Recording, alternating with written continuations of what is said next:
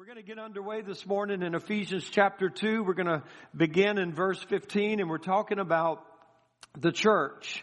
We've talked about the church glorious and how it is the church that is going to demonstrate the manifold wisdom of God.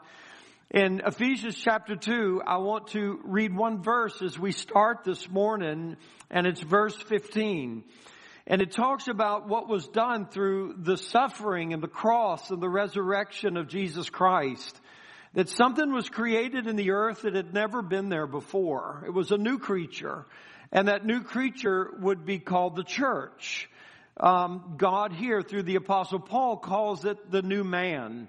And if you're born again, this is what you've become a part of. And so we're going through this series so that we can understand the church and how the church functions and how it operates. And so in Ephesians chapter 2 verse 15 it says, having abolished in his flesh the enmity, even the law of commandments contained in ordinances, for to make in himself of two one new man, so making peace. And the two is the Jews and the Gentiles. And so God desired, desired to bring salvation to all men through his son Jesus Christ. And I want you to hear me very carefully because what we just read, I want it to stand out for you. Um, and the Bible expressly says this. We're going to look at it in a couple of other scriptures this morning. But individualism is fatal to spiritual growth. And individualism is huge in America. Um, it was it was it was part of our slogans as we came here to settle this country and as our fathers would move into the wilderness and begin to settle untamed areas. You know, it was just this individualistic type life that we're going to go out there and we're going to take a piece of land and we're going to settle it and we're going to farm it and we're going to defend it. And men went out there on their own to do that alone. And, and sometimes we, we just really admire that type of spirit. But individualism is not what God saved you for. He did not save you to be isolated and withdrawn and set apart to yourself. It's fatal to spiritual growth. It's fatal to spiritual power, to light, and to life. There are many people today, even in evangelism, and there are many people that come to church all the time with this idea of salvation as it concerns me as an individual. If I get saved or if I trust in Jesus, then I won't have to go to hell when I die. I can go to heaven when I die. And it's just an individual matter. How can I save my soul? How can I live in eternity in a place of comfort and peace rather than a place of punishment and torment? And so in our, in America particularly, most of evangelism and Christianity has been represented as an individualistic movement. How can you save yourself? And the concern is yourself. And the concern is doing the best that you can do for yourself. And when that becomes the, the, the presentation of Christianity, then when you get saved, life continues to be about you. What is good for me? What is convenient for me? What's going to fit into my life? How are the things of God or even the church going to fit into my schedule? I can't have Jesus disrupting how I spend my time and what I do. And it becomes an individualistic matter. And as long as I can do these things and have this relationship with God so that I go to heaven when I die, then hey, I'm okay with that. And I'm just going to try to coast through life that way. That is not the intention. That is not what is in the mind of God when He saved you. God is not concerned with just the individual alone. God is more concerned with the house that He's building. God is, God is more concerned with the new man. And you as an individual are supposed to take up a part of the new man. And you're supposed to function as a part of that new man. And I would submit to you that there is a majority of Christians today that do not have this concept or understand what church life is even all about. And so I pray that through these series we can, we can learn more. When, when God saves an individual and God offers salvation or the new birth to an individual, God's forethought in regards to that is the church, the new man, what you're going to be in the church, how you're going to fit in the church. You are the brick that I need for my temple. You are the elbow that I need for my body or the finger that I need for my body or the ear that's missing on my body. And God's thinking of you in that regard.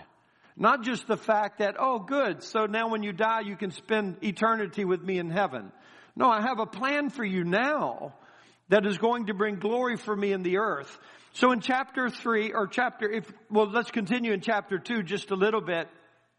He says this, and he talks about in verse 20, we are built upon the foundation of the apostles and prophets, Jesus Christ himself being the chief cornerstone, in whom all the building fitly framed together grows unto a holy temple in the Lord. So this is God's mind that you're a part of my building.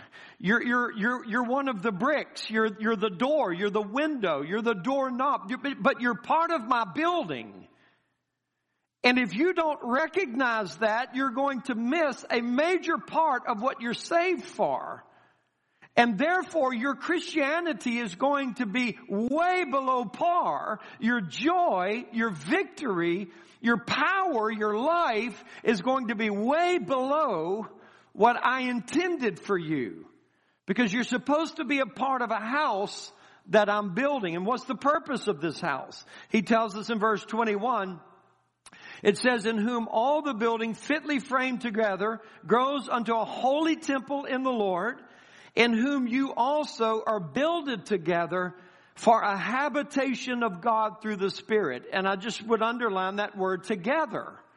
It takes the togetherness of the believers to be the habitation of God by the Holy Spirit. It takes that together. We're supposed to be together. We're supposed to be intimate. We're supposed to be not just a family, where we call each other brother and sister, we're supposed to be one new man.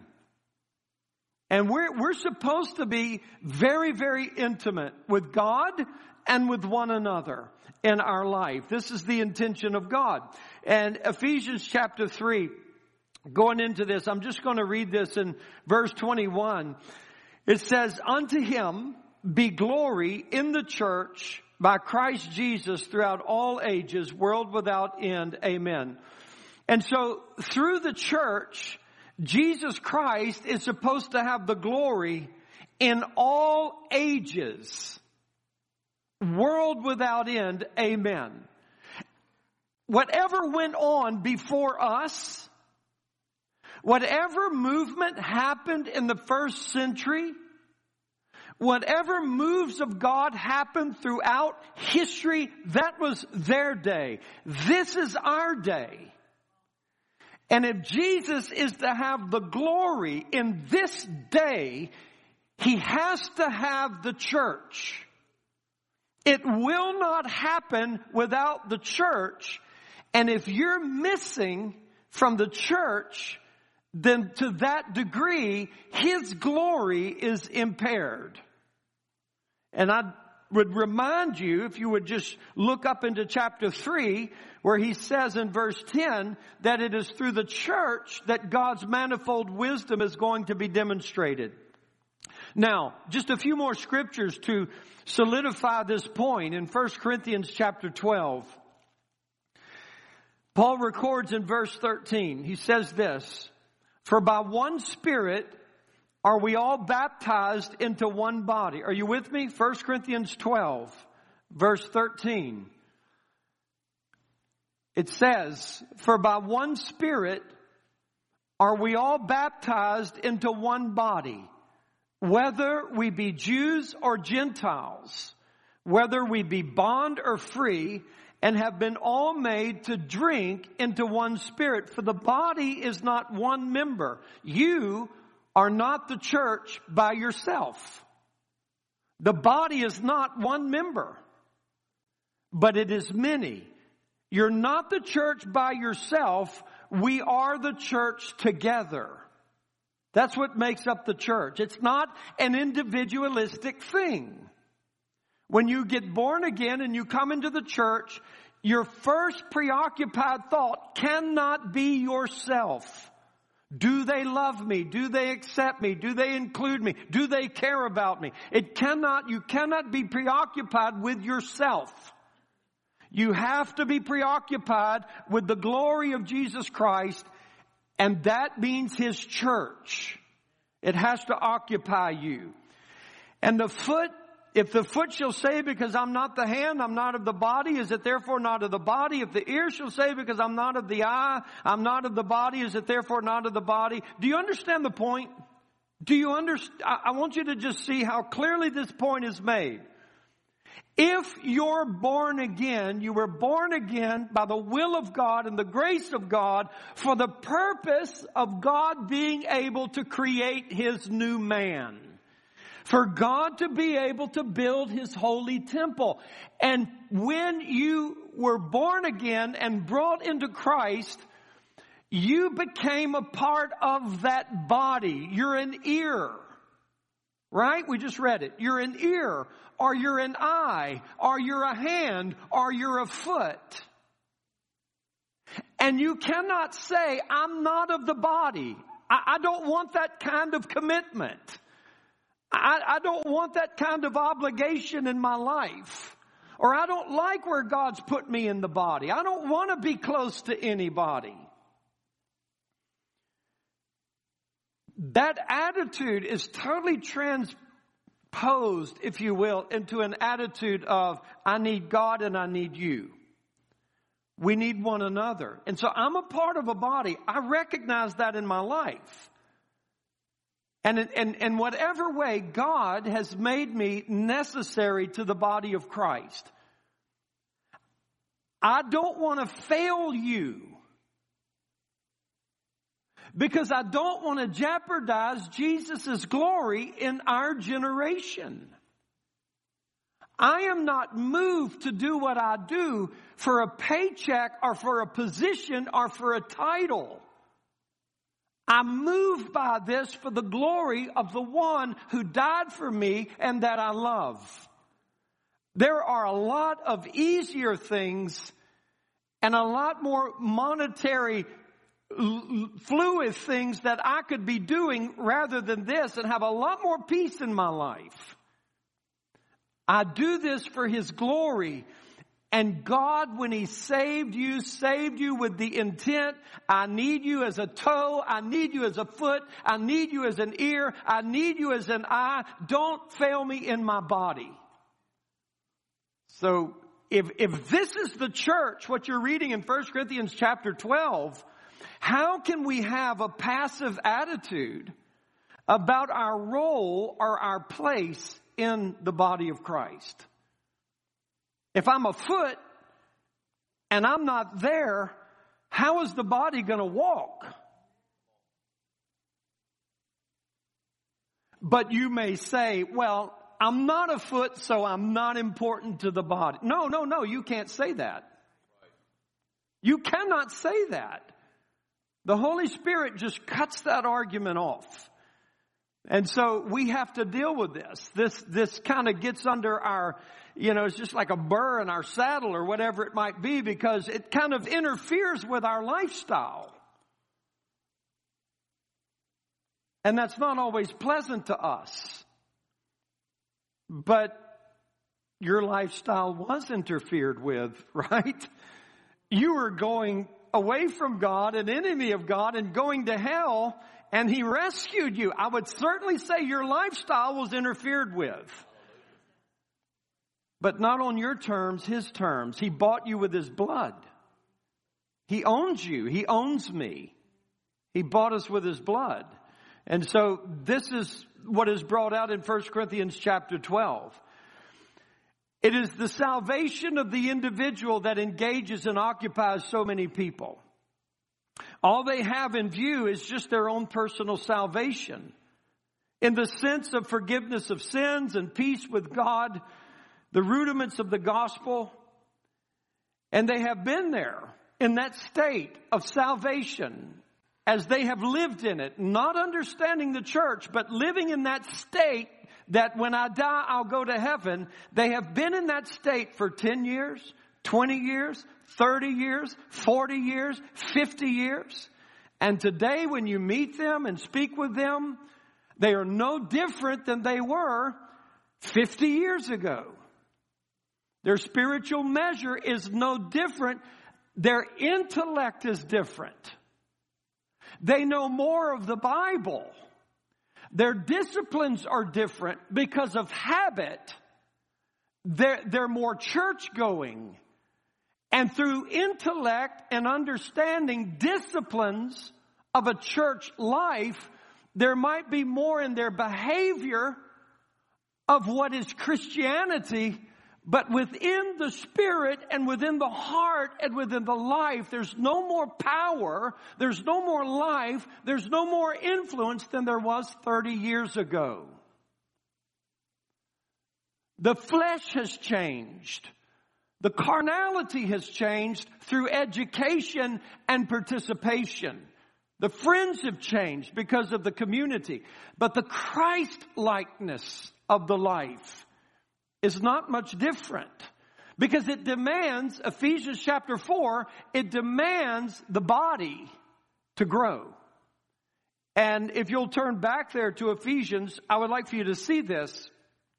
He says in Ephesians chapter 4, just talking with this, he says, when Jesus ascended, he gave gifts to men. He gave, in verse 11, he gave some apostles, some prophets, some evangelists, some pastors and teachers for the perfecting of the saints, for the work of the ministry, for the edifying of the body of Christ. So God gives these gifts, which we call the fivefold ministry.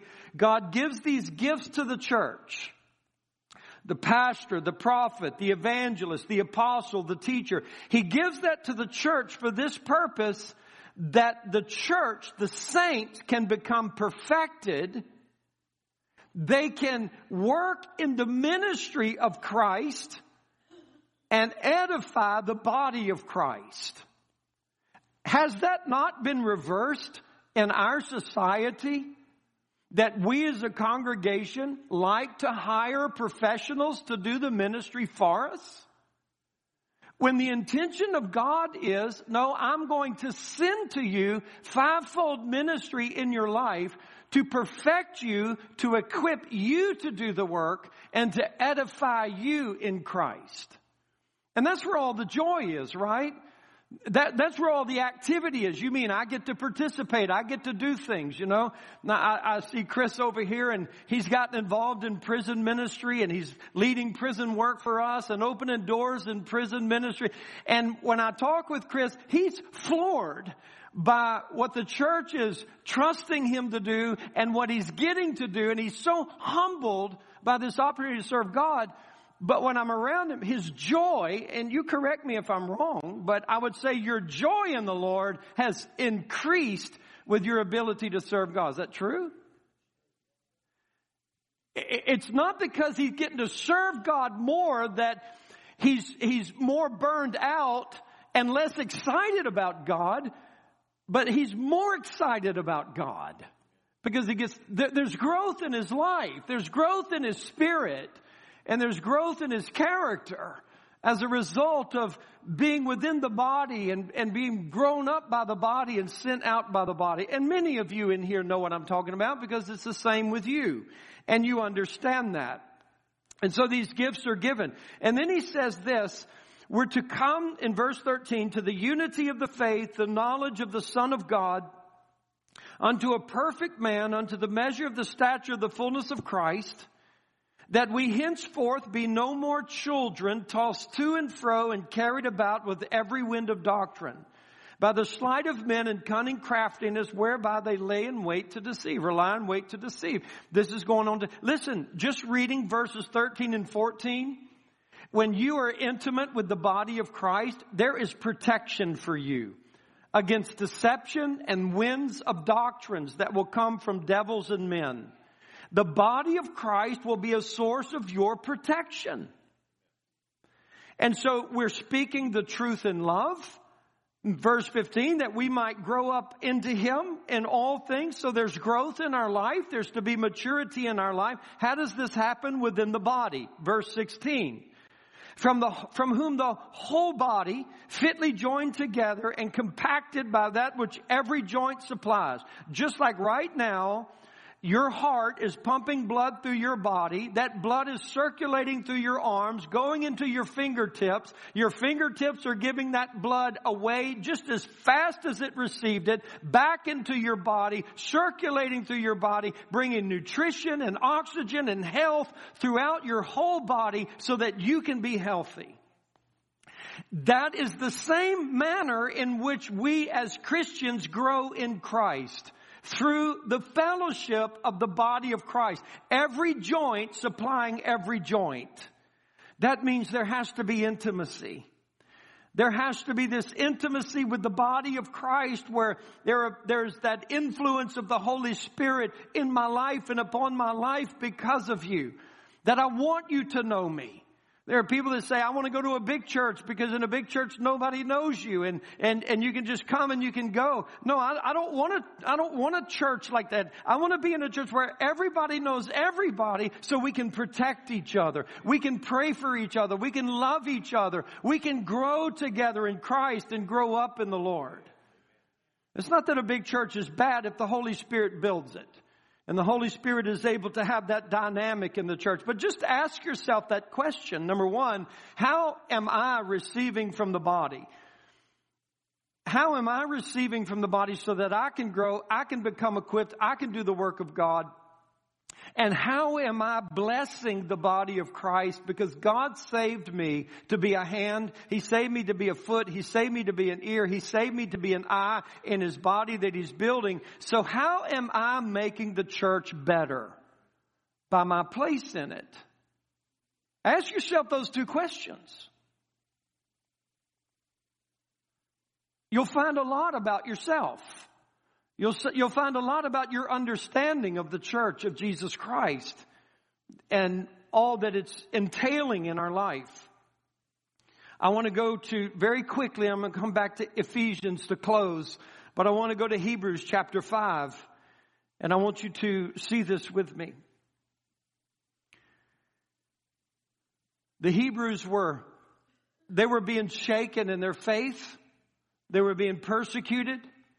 They were facing torture, exile. They were losing their jobs. And so they were losing confidence in each other. They were losing confidence in their faith. And some were even tempted to go back. And dealing with this, Paul says in verse 12 of chapter 5, Hebrews, For when for the time you ought to be teachers, you have need that one teach you again, which be the first principles of the oracles of God and are become such as have need of milk and not of strong drink or meat. For everyone that uses milk is unskillful in the word of righteousness, for he is a babe.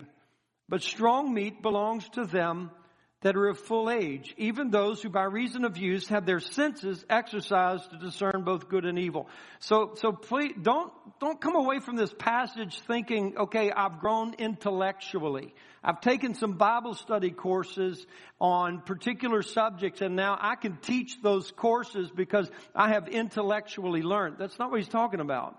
He's talking about growth that has come because you have exercised your senses to discern or to understand good and evil. That's a spiritual capacity. That's not a carnal capacity. And so many Christians today gauge their growth by their carnal capacity. But what does it matter? As Paul said in 1 Corinthians 13, if we can know all mysteries, or we can speak in the tongues of men and angels, or even give our bodies to be burned and have not love, what does it profit us? And so it is the spiritual capacity of growth. And I'm going back to Ephesians 3 now. And he says this, this is Paul's prayer for this church. Verse 14 of chapter 3 he says he prays to the Father for this. And he says this is his prayer in verse 16 that he would grant you according to the riches of his glory to be strengthened with might by his spirit in the inner man. And that's the growth. That you're strengthened with might by the Holy Ghost in your inner man. And I hope you can hear my emphasis that it's not your carnal capacities. It's your inner man your inner awareness and capacity to have fellowship and intimacy with Jesus Christ and other people who are going to step on your toes and offend you and do things wrong in your life, but because you have an inner man that has been strengthened by the Holy Spirit, you can continue. That Christ may dwell in your hearts by faith, that you being rooted and grounded in love, may be able to comprehend with all saints what is the breadth, length, depth, and height, and to know the love of Christ, which passes knowledge, that you might be filled with all the fullness of God, now unto him that is able to do exceeding abundantly above all that we ask or think, according to the power that works in us. If our inner man is not growing, if our inner man is not growing, the power is limited in how it can work in you. And that powers the Holy Spirit. If we're not growing in our inner man, that new man in Christ, which God has sent into your life, the fivefold ministry and the body of Christ to help your inner man grow. If that man is not growing, then the power of the Holy Spirit is limited in what he can do through your life. Think of what the Holy Spirit wants to do through your life. Think of the prayers that he wants to answer in your life. Think of the people he wants to save. Think of the people, the friends, the family that you know who needs deliverance in their life.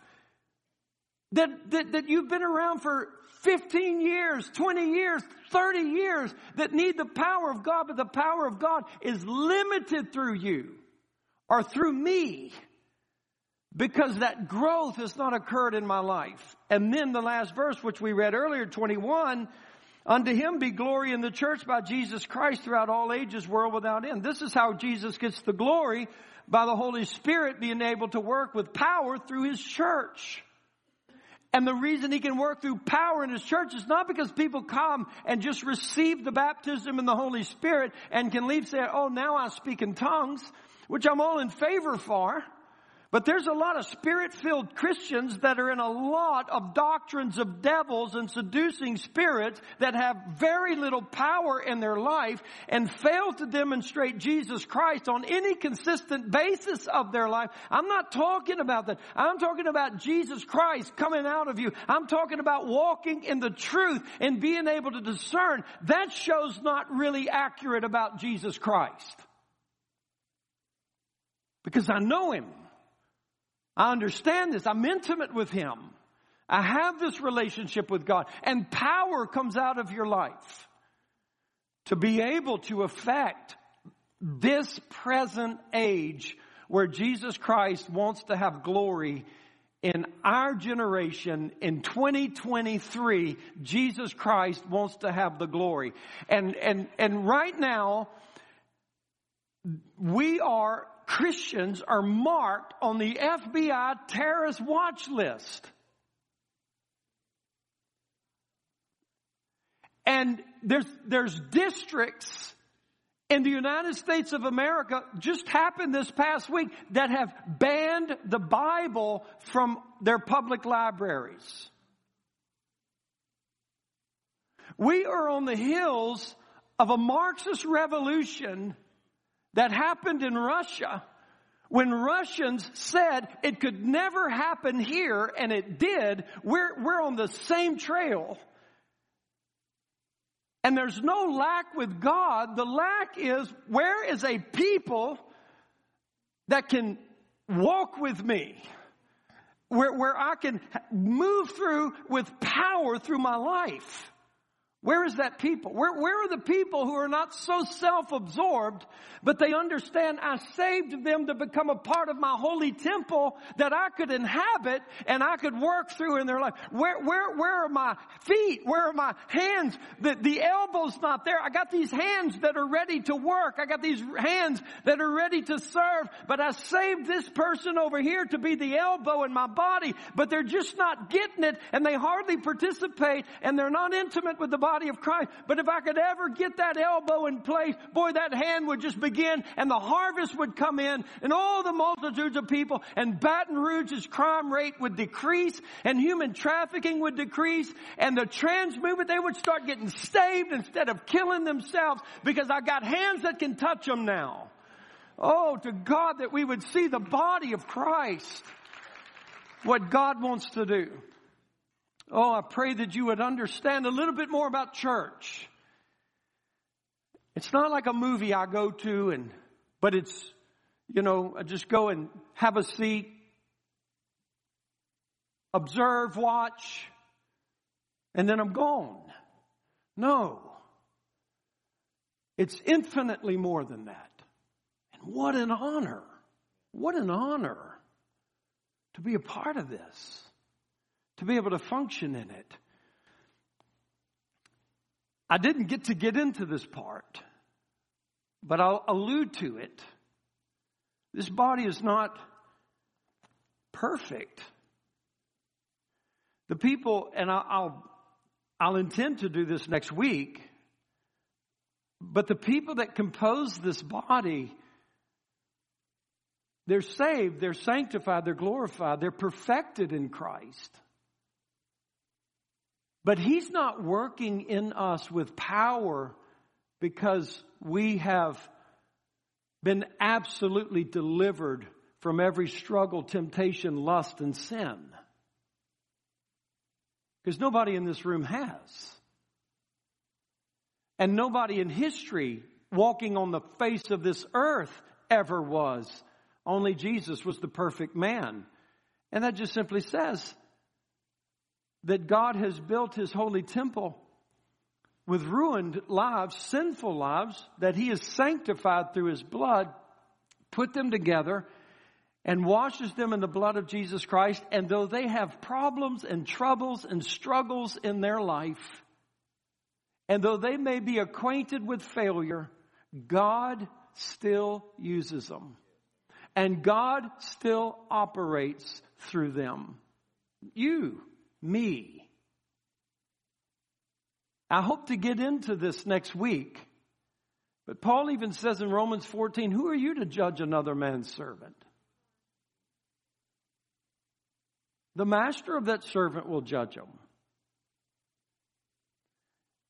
And so we have to be very careful that if the house is to be the habitation of the Holy Spirit, and the Holy Spirit wants to move through the house to glorify Jesus in the generation. And Baton Rouge is one of the worst cities to live in. And I, I would pray to God that the churches of Jesus Christ would change that because politics isn't.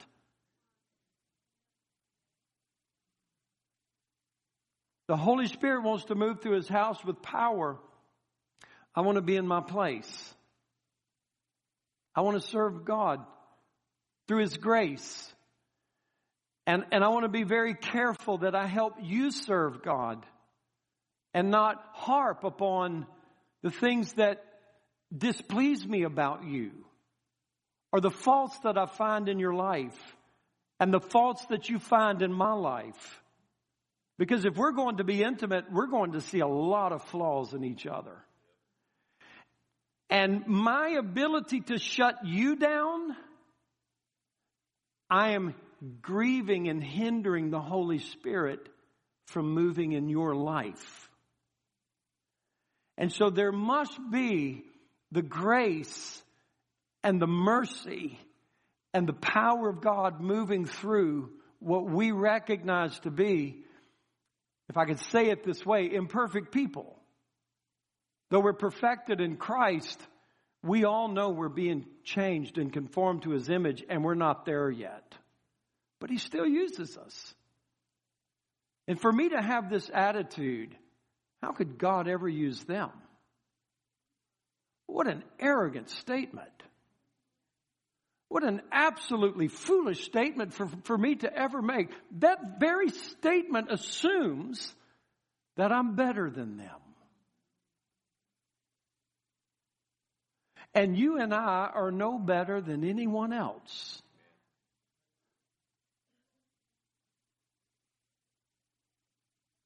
Only Jesus was perfect.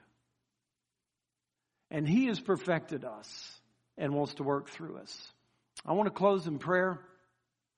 Ethan's going to come and just sing a song for us. Minister, give you an opportunity to think and meditate on these things. And so I just want to ask you to do this for the next couple of minutes. Just meditate on this. Ask yourself that question. How am I benefiting from the body? Not intellectually, not through my carnal man, but how am I benefiting from the body and how am I helping the body? Are there hands that are ready to serve God, but they can't because I'm the elbow and I'm not in my place? Let the Holy Spirit show you. No man can show you that, but let the Holy Spirit show you. Let Him have His way because He saved you to be a member of a body. He didn't save you to just go to heaven when you die, but to be a member of something glorious and great. So for just the next couple of minutes, just these altars are open. If you want to come prayer, just sit where you are and meditate on this word and your heart, your life, your spirit.